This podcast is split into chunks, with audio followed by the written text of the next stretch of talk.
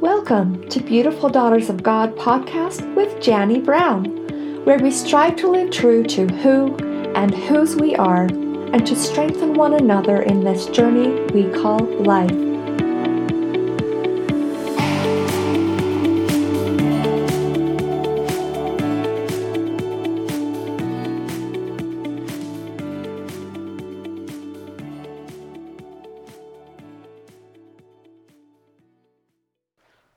Hello. I have been experiencing a profound battle within my mind for a few months now. There seems to be so much opposition to my desires to live true to who I really am a beautiful daughter of God. The Spirit of Christ whispers to my soul that I have divine potential and have so much value to add to this world. However, I feel trapped by weakness and the belief that I don't have what it takes to make my dreams a reality. I am recognizing that there truly is opposition for each one of us in remembering who and whose we are. There is a darkness that wants to hold us back, and so often does. It holds us back through fear, anxiety, doubt, and trepidation, which thus promote us not taking action to do the hard things.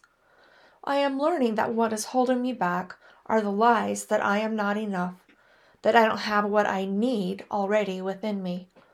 I imagine that each one of you are experiencing the exact same opposition, experiencing a battle within your mind.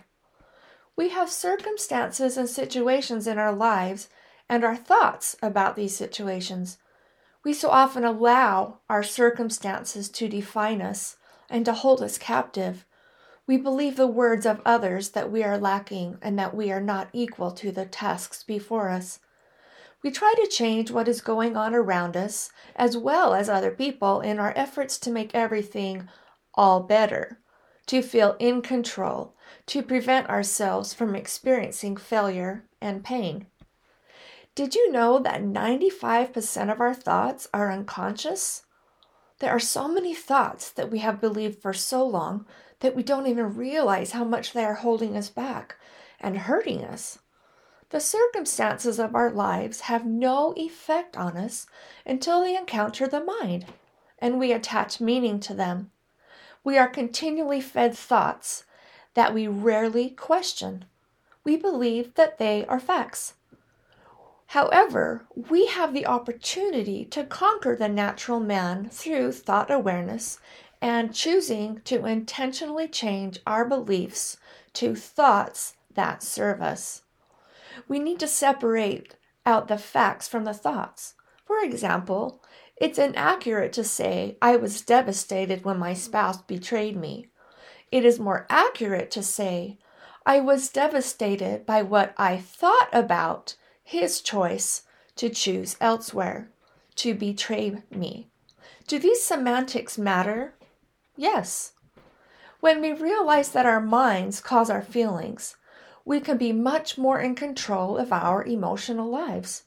It doesn't mean that we won't choose to be angry when we are betrayed by others' poor choices and actions. We most likely will. But it does mean we can decide not to be angry when something much less significant happens in our lives. We control our emotional lives with our thinking. It is our thoughts about our situation that cause anger, sorrow, stress, doubt, and so forth. We may, not be able to change the betrayal, but we most certainly can change the way we think about the betrayal. This changes everything. This whole idea can be very overwhelming when we first learn about thought awareness. We don't want to believe that it is our thoughts that are creating our experience with life.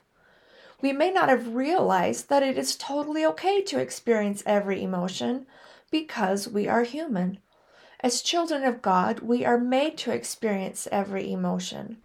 Our feelings are not right or wrong, or good or bad, they just are. This is the same for our thoughts. Our thoughts are not right or wrong, or good or bad, they just are. What is significant is what we choose to do with these thoughts. When we act on thoughts that cause victimization, doubt, fear, anger, etc., we hold ourselves back from experiencing joy, hope, encouragement, and empowerment. We begin to recognize that these limiting beliefs are what are creating our experiences with what is going on around us. This awareness does not in any way justify the poor choices of others. We continually experience situations with others' actions and others' words. However, we have the opportunity to question the thoughts that we have about all of these. The human mind is continually in survival mode. It doesn't like change and it wants to protect us from pain and suffering. Therefore, it brings up beliefs in its efforts to prove the limiting beliefs that we automatically have, to try to prove that these beliefs are true, to try to bring up evidence that these are true. We need to intentionally separate out the facts from the thoughts. This can be very challenging and requires a complete shift in our mindset learning that it is my thoughts that are creating my reality and my experience with life is very hard. And when I began learning about this, I did not want to believe this. I wanted to feel justified in all of my thoughts and thus my feelings about my circumstances and what was happening in my life. I experienced a lot of resistance to this mindset shift. It has taken a lot of time and thought awareness to become aware that it really is my thoughts about life situations that are causing my reality. I had beliefs that I had failed and that I wasn't enough because of the choice of my former spouse to choose elsewhere. These beliefs plagued me and kept me trapped in inaction and justification. I learned about thought awareness and mindset shift several weeks before my divorce was formally finalized. I became aware that there really was hope and that I could conquer the natural man by allowing myself to be human and to experience all of the thoughts and all of the feelings I was having. I learned that my thoughts and feelings were completely normal and that someone's poor choices did not control my life. His actions and his words were not me. They didn't define me. I had the privilege of experiencing all of these emotions with Jesus Christ. I had to intentionally act in faith, and Jesus Christ really is my Savior. He saves and empowers through His atonement. I had to choose to bring all of my thoughts and emotions to Christ so that I could experience them with Him. I was beginning to be healed, strengthened, and empowered through Jesus Christ. I began showing myself more compassion and grace because that was what Jesus Christ was showing me. I began to recognize who I really am and whose I really am a beautiful daughter of God that has amazing potential and unlimited possibilities as I ask for God's help to overcome these limiting beliefs that I was believing in order to justify my hurt feelings and to not take action to change my life. I was enough. I didn't cause the betrayal because of any weakness I had. It was his choice and his beliefs that promoted his actions. The betrayal was not me.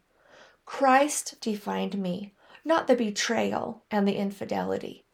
This changed my life in every way. I began to rely more fully on the atonement of Jesus Christ, to grow my confidence because I knew who I truly was. Each day, as I experienced the battle in my mind of limiting beliefs and choosing to intentionally replace them with thoughts that serve me and draw me closer to Christ, I am becoming more like Him. I am experiencing joy during the challenges that life presents me. Now, don't get me wrong, I still experience every emotion because that is healthy and normal. I have a human brain. My thoughts and feelings don't define me. What I choose to believe about every situation is what is creating my experience with life. Thought awareness is a nonstop experience, isn't it? We are daily bombarded with lies, deceit, darkness, and doubts in our ability to be and to do everything that is before us. Christ created us to succeed. He atoned for our weakness, sins, and heartache, so that if we choose to turn to Him, we will succeed in what matters most, for we are His. I encourage you to bring your thoughts and emotions to Christ. Experience these with Him. Be empowered through Him. Be filled with grace and compassion for yourself. As we choose to do so, we begin to change and to share all of the gifts and talents that we have been given as our gift to Him. We so often feel alone and incapable, but through Christ we can fight the battles in our mind and begin to believe in who and whose we truly are, and thus that we have unlimited potential to live confidently and intentionally.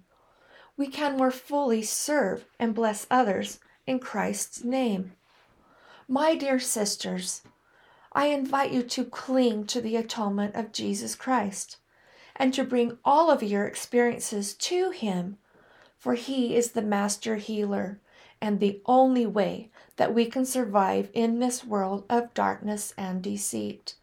Through Him, we truly can do all things, including fighting against the battle in our minds. With Christ, we've got this.